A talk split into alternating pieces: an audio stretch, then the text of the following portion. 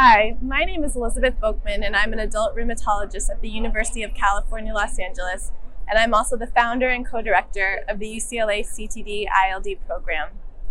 Interstitial lung disease is actually the leading cause of death in patients with systemic sclerosis. And the purpose of this study was to look at the effects of one treatment on interstitial lung disease and systemic sclerosis, and this is cyclophosphamide. Cyclophosphamide has been used a lot to treat these patients, and there were two studies that were very informative about the effects of cyclophosphamide in SSC ILD, and these were the scleroderma lung studies 1 and 2. Both of these studies included relatively early patients with systemic sclerosis who had some evidence of ground glass opacity or inflammation on their HRCT scan. And in this study, patients received 12 months of oral cyclophosphamide.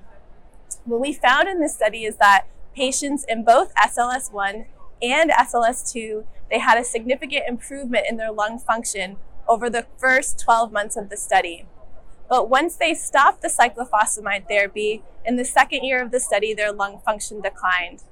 So the results of both of these trials suggest that treatment for SSC ILD needs to be continued beyond a two year period, but cyclophosphamide is effective in treating patients early on.